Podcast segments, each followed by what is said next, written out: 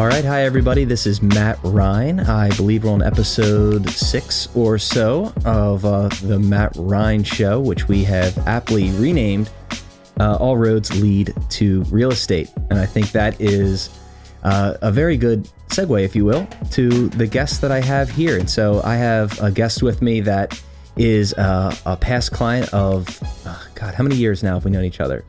About three. That's it. Yep.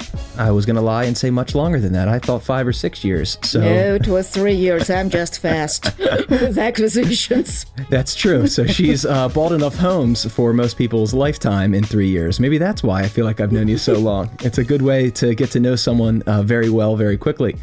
And so, uh, so Dr. Yana is uh, what I'd consider a friend now at this point, and Likewise. just uh, love you to death. And so, I wanted to have you here on the podcast because I think you have a unique perspective when it comes to investing, and you have a unique perspective uh, on life in general. And you have a very fascinating story. And it's just been a joy to get to know you better. And so, what better way to showcase what's in your head on a little podcast? Thanks for having me, Yes. Matt. I'm pretty flattered. Yeah. My head is growing bigger as we speak. but Well, shoot don't be. By the time we're done, I'll bring you right on back down to earth. Don't worry. Okay. So uh, I always like to get started with just telling some highlights, and so let's let's focus on kind of current, and then I want to take us on back a little bit because I think your story is interesting and very relatable. But um, so let's first discuss the real estate side of things. Um, so how many homes um, do you own at this point? well, not cons- uh, not counting my primary residence, I now have uh, three townhouses and two single houses, so five in total. So five in total, and you've acquired these pretty quickly. Yes, I would say within uh, two and a half years. Yes, which is why I feel like I know you so well. And so you've been able to acquire quickly. And so what makes that unique is that you've been able to take the things that you've learned in life and you've applied them here. You also have a slightly different model than some of my clients that have heard me speak and discuss my investment strategy. I own a bunch of homes as well. And so um, yours is slightly different. And so you do uh, some assisted living. That's correct. And so I think you have a perspective and knowledge from the medical side of things that make you able to understand that world in a way that a lot of us can't. Well, I am a clinical geneticist by trade, and my doctorate is actually in um, health policy. So I was learning about different ways uh, of um, medical uh, um, sphere for pretty much a long time.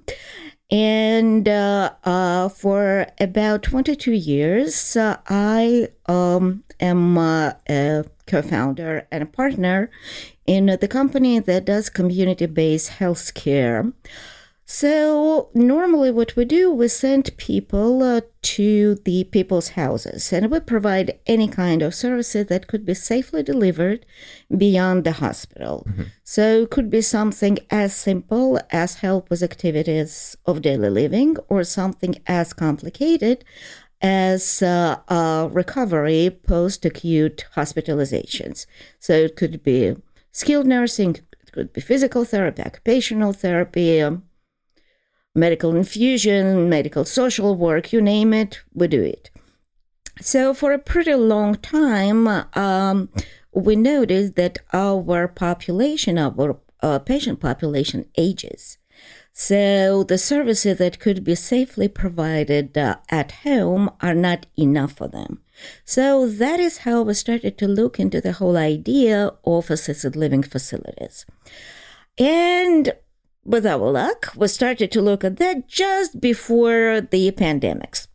And at that point, the whole model of the large nursing homes kind of came crashing down. So we realized that uh, the best scenario for our population uh, would be to have a smaller scale, um, four or five bedrooms uh, assisted living facilities. So that is why uh, I came to Matt because I started to look for a small house uh, in Towson, about four bedrooms, five, six patients. And that's how it all started. We did not find Yeah. that house at that point, but uh, we bought a townhouse for my son. Then we bought uh, a building for assisted living facility in Baltimore City. Then we bought another townhouse on the same block uh, where my son's townhouse is. Then I bought another potential assisted living uh, facility in Glyndon. And uh, literally about what, three weeks ago? Yes. Three weeks ago, I bought yet another townhouse on the same block. So Matt is teasing me about my um, strange desires to acquire the whole block in Towson. They're gonna all have to just give in at some point. So you're coming in. Uh, yep, that would be optimal uh, situation. I don't think that is going to happen, but slowly but surely, it proceeds. Well, the the town the townhomes make a ton of sense, and I'm going to do a podcast with my investment uh, criteria, and that really falls in line with what we've discussed and what I do with a lot of clients, a lot of what I own. Um, very easy to maintain. the The numbers make sense. It's logical for long term ownership. It's in a great area to rent. Um, the spread between a mortgage versus rent is is excellent. There's a lot of good reasons there um, to own them, and, and grouping them together the way that you've done that makes a lot of long term sense. And so, Hope hope so. Well, you're renovating this last one. It's it was in disrepair, so you're the right owner that is going to bring that baby back to life. And so, um, I think we as investors do a lot for the community. So we have the potential, should I say, to do a lot for the community. Right, but the thing happens to be that I am of mind that the stingy one pays twice. So I prefer to do everything in the right way from the get go.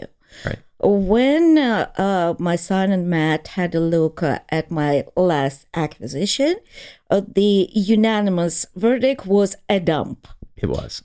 and I was kind of veering, thinking like, do I need it? Should I pass it? And then I decided to bite the bullet uh, and just get it because, uh, thanks to Matt, we came to understanding with the seller. Um, and uh, then uh, um, when my contractor, whom I love dearly, uh, came over to have a look and he showed me his ideas, and I was like, okay, let's just do it.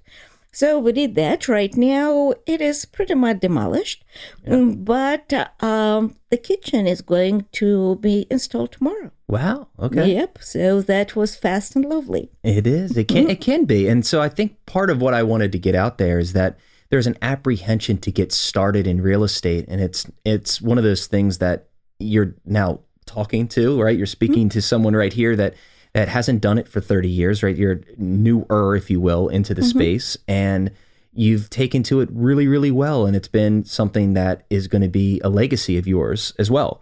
So it's something that if you do if if done correctly, um, it's a pretty conservative approach. This isn't a risky um, scenario that some people, I think, you know, have a tendency to think it could be. And so it's not risk free, but it's not, it, you know, it, it's just not as as terrifying as some might believe it to be. It's not terrifying at all. I am what I call an accidental real estate investor because, trust me, I was not going to do that.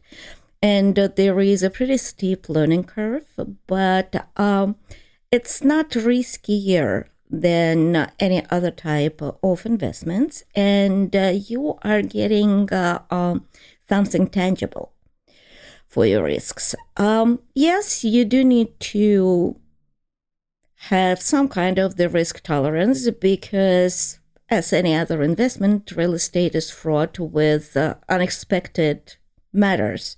So you get a house, and then in two months, you learn that you need to replace something major, be it a furnace, uh, AC, or some pump, or something to that effect or you might have tenant already in and then it turned out that the uh, the uh, pipes are clogged Right. but the thing is that um, I lucked out because I had Matt and my other friends who are seasoned investors as mentors. So basically, I knew which kind of homeowners insurance to look for, what kind uh, of home inspection to invest in, what kind uh, of uh, uh, issues cannot wait and should be done immediately, and what has a good other 10 years in them, like Right. let's say roofing.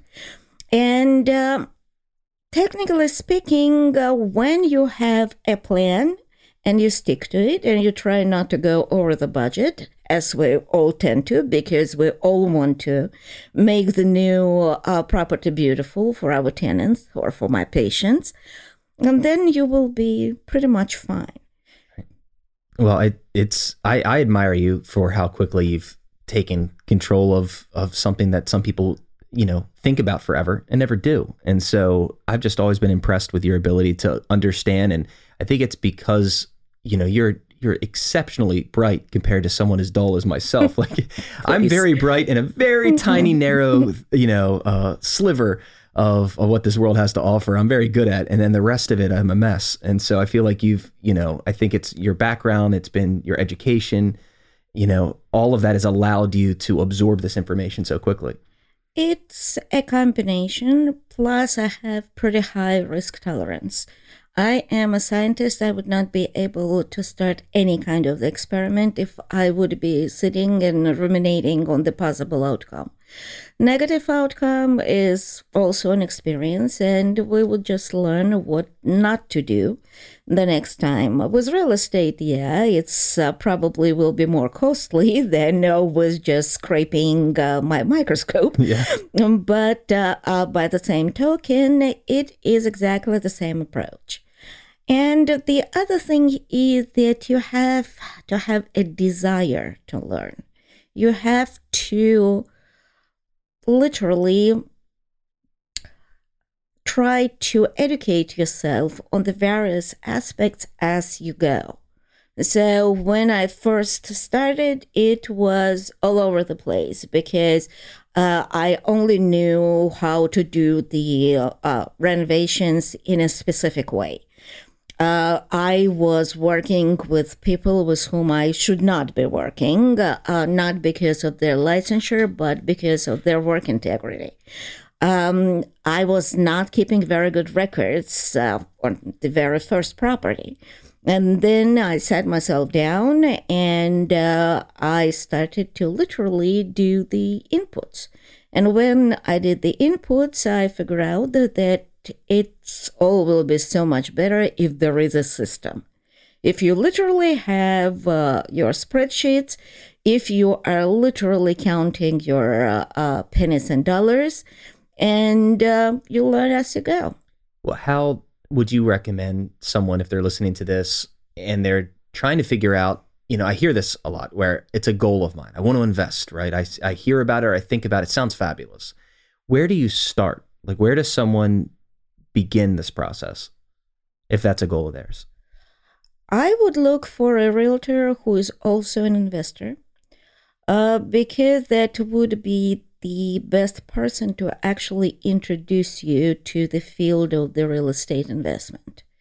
You can definitely talk to uh, people who are already in there. I believe that there are some meetup groups um, that do that, and people just network and share uh, their experiences. I prefer to do it one on one with somebody with whom you are comfortable and who is trustworthy. So I lucked out with Matt because I was like a sponge, constantly uh, pumping him for the information that he graciously offered and uh, um, absorbing it all. So the best way would be to educate yourself and then take a plunge. Yeah, that's if I had to answer a similar question, I, I would feel the same way. It's assemble a team. Mhm. And, you know, I, I think getting free information from groups helps. But I think I'm cautious. I used to jo- I used to join those 15, 16, 17 years ago uh, when I was coming out of college. And I the people that were giving the information and the people in the classroom, I felt like collectively we didn't know a whole lot. um, I felt like the people that were moving moving and shaking and doing what they were talking about weren't there. It's the way it felt, and I don't know if that's changed. I don't attend them very much anymore, um, or ever anymore. Um, but yeah, finding a team and finding someone that has experience specifically to what you're looking for, that's great advice. And I don't really market what we're describing. Um, I do more retail, but it's my passion because it's I think my I don't know. It's, I think I might be more passionate about that than anything. Well, you do it on autopilot because when you start uh, um, selling somebody a house, what you do, you automatically notice the things that uh, should be addressed. You automatically explain whom to talk to. You are very generous with sharing your uh, um, sources from uh, contractors uh, to um, mortgage specialists, etc. And uh, the thing is that when you are doing it, I think that you also enjoy sharing your expertise and uh, uh, being a good source. Because when you are in real estate, it's all in relationships because in our case it could have stopped after my first acquisition and then it could be uh, uh, somebody else right. because we met by sheer happenstance uh, through zillow listing and sure. you were the realtor for this particular listing right so we just hit it off and um, created a team that culminated in my continuous acquisition spree. Yeah, your habit. I'm feeding your habit. yes, you are. that's so funny. But um, so I wanted to get back to mm-hmm. just some background on you, and so someone that's been able to to jump into this as aggressively as you have. So I, I want to start with just a little bit about your background. So I know you you um, just left Hopkins a few minutes ago to, to come here. So uh, can you mind just sharing a little bit about your background and kind of not at all. Um, it's kind of curvy career path, but I am enjoying it. I'm a Gemini, so I'm pretty antsy and yeah. I get bored easily. So for me, changing careers and exploring new opportunities kind of comes naturally. Uh, my education, my first education, was in environmental science. Um, my dad was a world renowned scientist, uh, um, a geologist, a specialist uh, in geothermal waters uh, and uh, oil geology. So I had to um, become a legacy, which I did, showed my dad my diploma, and told him that now I want to go into linguistics. Dad was of an opinion that knowing languages uh, is not by any stretch any kind uh, of a profession. But since I already had something to fall back on, uh, um, he said, like, okay, you want to learn languages, go ahead and do that. So that is what I did. And uh, then. Um, How old were you when you made that switch? I was 22. I uh, was young. Yeah. And uh, um, then, when uh, we moved to the States, uh, uh, basically, I decided that I do not want to do anything with environmental science because it called for very lengthy expeditions and field trips. And my husband was not very enamored with the idea of not seeing his wife for about three months uh, um, in a row. So I started to think about what I would like to do. And um, at that point, I was working at the hospital, and I thought that something associated with medicine, like applied medicine, would be interesting. So I went back to school and uh, got myself a first degree in health science, which uh, turned into genetics, which turned into clinical genetics and public health. So, when I got my doctorate, I was working uh, at uh, the lab for a couple of years, and uh, then I got bored mm. because which lab? Um, it was clinical genetics lab at um, at Sinai. At Sinai, and uh, it is wonderful, but by the same token, uh, um, you do not see what you're doing. You do not have your instant gratification. So I decided that I would switch to the clinical uh, research, which I did. Um, and about that time, a friend approached me and asked me to join him in establishing a home care company. I didn't know about home care pretty much nothing. And, uh, but I had my degree in health policy. So I said, like, okay, I can read.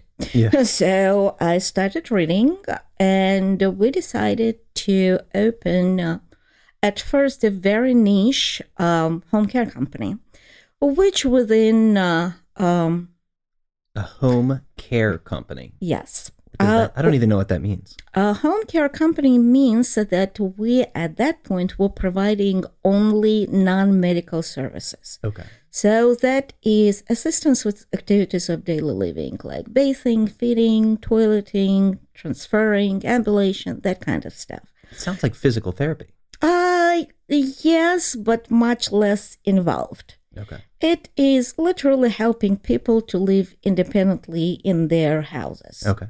Uh, this particular program was invented as a way to help people to avoid going to the nursing homes, yeah. so they could get everything that they need in the comfort, yeah, of their own homes.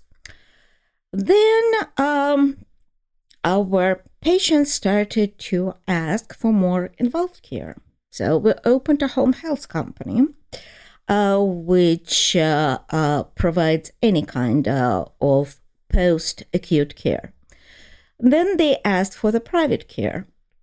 So we did that branch. Then they started to ask for uh, the uh, um, physician's visits at home. So we opened uh, nurse practitioner clinics.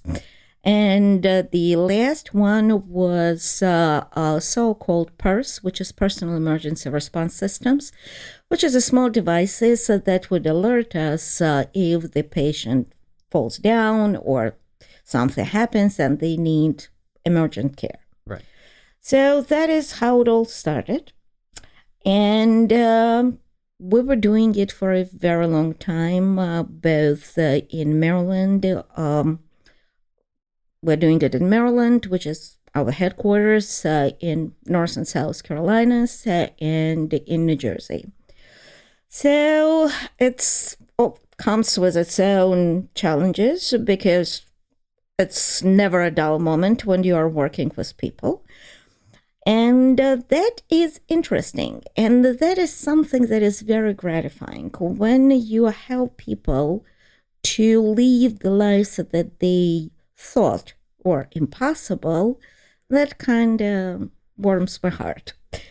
So that's how it was. And then, as I said, we moved to, to the assisted living model, which in turn moved me towards real estate investment. Well, I you know, it just that it's a logical now you've never laid it out that clearly to me i feel like. So it make it it makes sense. It's not like you woke up one day and said you know what? I'm just going to open an assisted living uh, facility. But the financials right i go back to financials to say does it make sense? And i mean do you think if if you were listening to this and you were like you know what? Um, help me understand the financials. Maybe if the financials make sense instead of buying a duplex or something for someone, I'm going to go into this space. Is this something that you would encourage people to think about or research, or do you think, no way, this is way too complex for your average investor? I think that everybody can do that, provided that they are partnering with somebody who is already in business. Um, it's not rocket science but it is fraught with bureaucracy and mm-hmm. licensure uh, complications. It is not difficult, it's very tedious. So basically, again, I'm coming back to my way of dealing with it, which is through spreadsheets and trees and uh, uh, schemes and everything in between. Well, it's just what I've seen with your properties is they have very specific requirements in order to get your license regarding you know, fire ex- not just fire extinguishers, but uh, what what did you just put in? Uh, just sprinkler systems, fire suppression, and just everything. I mean, you have to have mobility, you have to have access. It's quite a bit. Yes, uh, it is a lot in terms of the initial investment because in Baltimore County, for instance, even if you have just one patient, you still are supposed to have uh, the uh, sprinkler system. Uh, you are supposed to have fire alarms. You are supposed to have exit signs. You are supposed um, to have security. You are supposed uh, um, uh, to have the mobility uh, issues be, uh, I mean, mobility um, um, specifications like a ramp or any kind of, of the wheelchair lifts or, or just chair lifts, etc. It's a lot, but again, there are schools that are teaching that. I graduated from uh, uh, Zion Health Institute, and Ann Saka is an amazing uh, uh, teacher and mentor in uh, this respect. Uh, and uh, um, you can do it. You just have to be patient and persistent. Is there demand for this? If I was an investor, oh, yeah. there is. There is a lot of demand, and I'll explain you why. In addition to the population aging, what is happening is uh, that uh, people have now distrust of the larger institutions of the nursing homes, especially after, After COVID. After COVID. Right. So people are looking for the home-like models. And uh, uh, what is good is that it, this particular field, is a great equalizer. Because previously, when we're talking about assisted living, we are imagining a beautiful mansion and patients who are able to pay five, six thousand per month. Right. Or we are imagining The other spectrum. Right. the other spectrum. Um, but technically speaking, with the current rates, you are able to make a pretty nice income while also enabling people to have not only decent but beautiful life in the assisted living. Well, and the, some of the homes that you've looked at, I mean, the one in Glyndon in particular, that's a beautiful home, and it has grass, it has open space, it's in it's in the historic section, so it's it's lovely and far superior probably to some of the alternatives that they might have. Correct. And uh, when, uh, let's say, we're talking about Glyndon, it's a beautiful house, and I can uh, see people enjoying living in it because a lot of people downsize and they don't know what to do until they find either something like a condo or uh, um, know, a smaller house. But at some point, we all get old and we cannot maintain the houses. And when you live in a condo, it's lovely because everything is taken care of, but the condo fees are killing you. Right. And So, if there is a possibility to have an independent living, because in the assisted living, the majority of the rooms are for uh, singles, unless that is a husband and wife, or a couple, or a couple of friends. Um, so you have your independence, but you also have oversight in case you need it. Right. So If- someone's there in the event you need someone. Yes. Mhm. So if you were by yourself in a condo and you really need someone now, what are you going to do? It's challenging. Um, if you are by yourself in a condo, I will strongly suggest to get yourself a personal emergency response system. Do you know anybody that sells those? Uh, yes, we do know quite a lot of the companies uh, think you- that I think uh, you could handle it. Yeah. do that. Yeah. Yes, actually, my company Exactly. is uh, doing that. I was giving you a little plug there. Yes. uh, appreciate it. and uh, basically, uh, if God forbid you're in your condo, you went up at night to go to the restroom, you fell down. Right. So you push the button and you are being connected to the triage. Right. And they will tell you uh, what is going to happen. Like Right. can you get up by yourself? Do you need us to send uh, uh, Right. uh, somebody to help you out? But that is where it stops.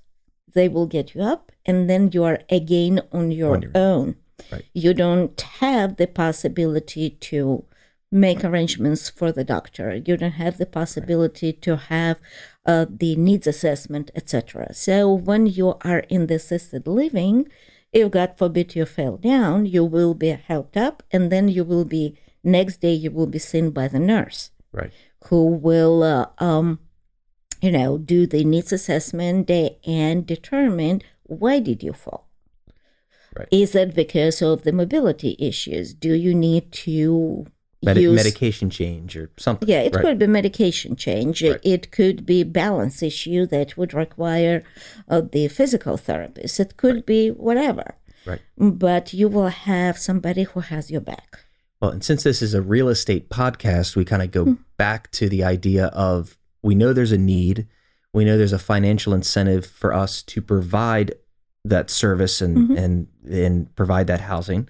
And so, can you help me understand what the financials look like as an investor if I wanted to learn and educate myself and to go into that space? What could I expect as a return if I was to open one of these? Okay, let's just go from the bottom. Okay. Let's just go from the lowest reimbursement possible. And which would that be? Is that That would be through Medicaid? the Medicaid. Medicaid? Yes. And Medicaid will pay um, between uh, uh, 1500 and uh, 20 or 2200 per patient. Okay? And now, per month. okay. Let's say you have a four bedroom apartment. I mean, a four bedroom house. Okay. And you would like to have five patients.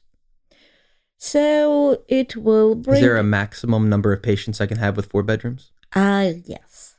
So that would be eight because you cannot have more than two patients uh, per room. Okay. Okay. But you do not want to overload that. You do not want to put people who don't know each other uh, uh, in the same room. You just want to do it conservatively and go Okay. for five. Okay. So five times 1500, which is the lowest. Um, and then you are taking off the overhead, which is about, I normally go for 30%.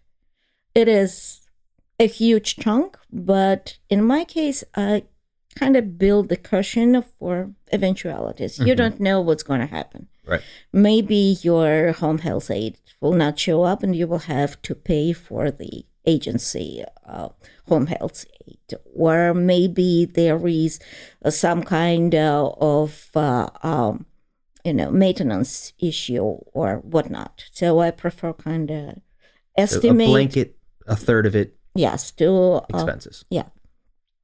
So if you own that house, basically it will conservatively will bring you about eighty thousand per um, year.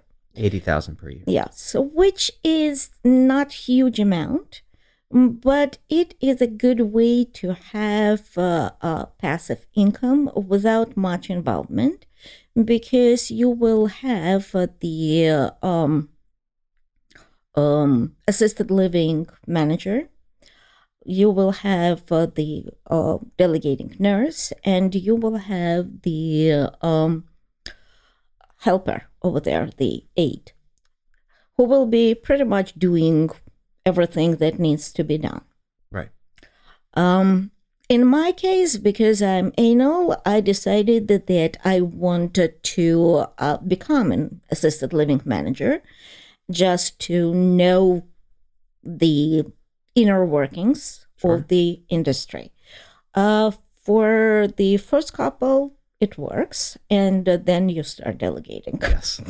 Well, it's like being a property manager before you hire a property manager. Correct. It's you now know, okay, so now I Mhm. get I have I have an understanding of what they're doing behind the Mhm. scenes and I can manage them more effectively. Exactly. You can supervise and you know what to expect. When you are doing your hiring, you know exactly what kind of a person you Right. are looking for and how to oversee what they are doing. But as an investor, what's interesting about Mhm. thinking about assisted living, I think A, if done properly, it makes you feel good. You're providing an opportunity for someone to to live a good life in a way that they might not have access to otherwise. Right. And that is Yeah. why I basically moved from uh, the science Yeah. uh, to healthcare because you have that warm, fuzzy feeling every time you talk to your patients. Yeah. Or when somebody would call you and tell what an amazing visit with your nurse or with Right. your home health aide somebody had. Or when the family starts calling you and telling, like, thank you so much. Without you, my dad would have been uh, at the nursing home. Right. So it's great. And uh, in my case, I just lost my father in uh, November, and uh, I have no idea how he would have been able to leave us with dignity on his time and on his terms if we would not have uh, Wow. if we would not have people who made his life so much easier. Yes, I'm lucky because I was able to handpick these people, Sure. but still understanding how much it matters to people and to their families, it's incredibly gratifying. I think I think anytime you combine that with financial sense and there's a financial incentive, I think it's just a beautiful thing and it's something that you've taught me about and I'm going to definitely corner you and make you partner with me on one of these because I need to learn. and Not a problem. We'll be happy to. and I think it's just such a fantastic thing and just the the rate of return compared to just buying a 3 or 4 bedroom, 5 bedroom home and renting it and earning 2 or 3000 dollars a month in rent, let's say mm-hmm. instead you could earn 7500 to $10,000 a month gross mm-hmm. And then have expenses, but it's still a minimum, let's call it of double the mm-hmm. income if not triple that that same property can produce and you're still earning right the the home is still appreciating, you're still paying down if you have a mortgage. In your case, mm-hmm. you don't always do that, but if you had a mortgage, you're paying down the mm-hmm. mortgage and you're getting equity. So it's all the same aspects that we look at when we look at real estate apply. Mhm. And you just get this additional cash flow. And correct me if I'm wrong, I, haven't sold one of these, but I've looked at one or two with you where it's a functioning assisted living and you can sell it as an operating business. Could you not? Or is that some the ones we looked at, they were really mismanaged and horrible. We didn't go, we didn't end up buying it. But I know they exist. They do exist, and actually, a lot of people will be very happy to buy just the business and rent from you. Oh, okay. If you do not want to, uh, you know, deal with the business aspect of the assisted living, or you can sell it along with uh, the real estate. And trust me, just getting a license, it will add a lot to the selling price wow. because everything is already set up. Yeah. It's already licensed to operate. The only thing that you need to do is to go through the uh, uh, background check and uh, change the name uh, on the license, Right. which is great. Well, you make it sound easy, but I, I, I just think it's just another way. I personally hadn't experienced anybody that's gone that route in real estate. I've seen a, a variety of different ways people have done it, but it's just, it's. I just think it's fascinating that that's another way us as investors can choose to get a great cash flow, own real estate, have all these other benefits, and give back to the community and serve and improve people's lives. And you know, I commend you for it. It is uh, a win win situation because being in healthcare, I always had that compassion towards elderly and disabled. And so being able to help them out while also making a lovely life Yeah. for myself, it's a win win situation. Well, I know you never fully intend to retire. I know that's not a great topic to bring up because uh, you're in discussions now with the husband, uh, deciding what you might do next with your life. Yes. Uh, uh, well, the thing is that, as I said, I am antsy Yeah, and I'm very easily bored. I cannot see myself uh, sitting down and doing nothing.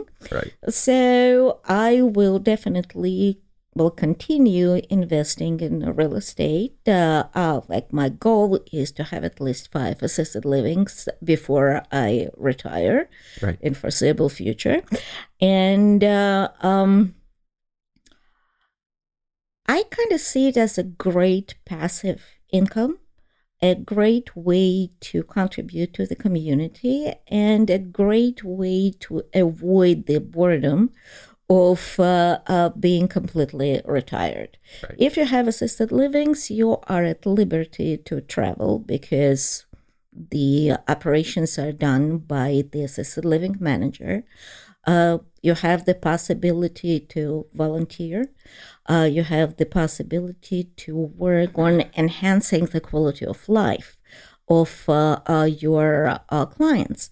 Because, for instance, uh, um, in the Carolinas, where we also have uh, properties, uh, we have an arrangement with a musician who comes to all of the assisted living uh, uh, facilities once a month to perform. Uh, we have uh, the young artist who comes over to do the painting classes That's great. and uh, they are doing everything from mosaics to uh, um, uh, painting on uh, the glasses.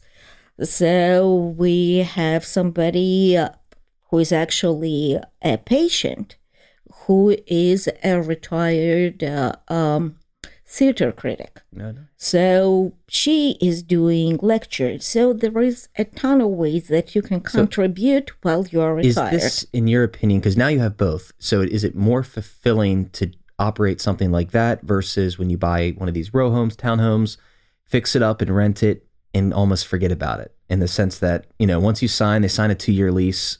We don't think about it very often. You know, I don't. Um, because I set it up. I, I I improve my properties. I don't buy dumps like so I don't have a ton to do day to day. And that's truly passive income for me, but it requires very little mind share. Um, is that your you since you have both? What's what's your preference? The I that- like to have both because if I would concentrate on only one, I will probably either become bored or become overinvested and drained. yeah So for me, it's a happy medium, which I kind of like to keep. right And uh, in terms of the rentals, uh, I'm grooming my son uh, to take over. He's already doing all of the property management uh, for our rentals. And um, it is interesting kind of to see how it all evolves. And in my case, I have no idea how did that happen, but I do know my tenants. yeah I do talk to them. I, I cannot bet you do. say that I'm friends with them, but we become familiar. right. So That's Like, fascinating. yesterday we were invited for the uh, um, Brit Milah, which is a circumcision for a little baby boy who was born in one of our rentals. Yeah. Lovely. Yeah, it is lovely. Great. I haven't gotten an invite yet from one of my tenants, but maybe it's coming. oh my goodness. Well, I hope this is inspiring for the people that listen to it to to just know this is this is somebody that's in our community um, that has decided to learn, educate herself, and get involved. And um, you know, I just think it offers another insight that there's not one way to do this, and it's going to allow you, like you said, to have a legacy. You'll be able to pass it down freedom to retire one day and be able to continue to stay active on your terms and travel and you know it's all the reasons i got into it and you know i get to meet people like you along the way. So um, thank you for joining me. I want to keep it from being a three hour podcast but i found this just fascinating to just learn more about it. And and we'll include some links uh, below. So if anyone is interested in this and wants to figure out where to go for resources um, you know happy to provide those and and uh, go from there. But anything else you want to add as we wrap up? Um, the only thing that I wanted to say is just don't be afraid. yeah. Stop dreaming, start acting, build yourself a good and trustworthy professional team, and just go for it. And thank you, Matt, for having me. Oh, thank you. Thanks, Dr. Mm-hmm. Yana. All right, take care, guys. I'll see everybody on the next podcast. Bye. Bye.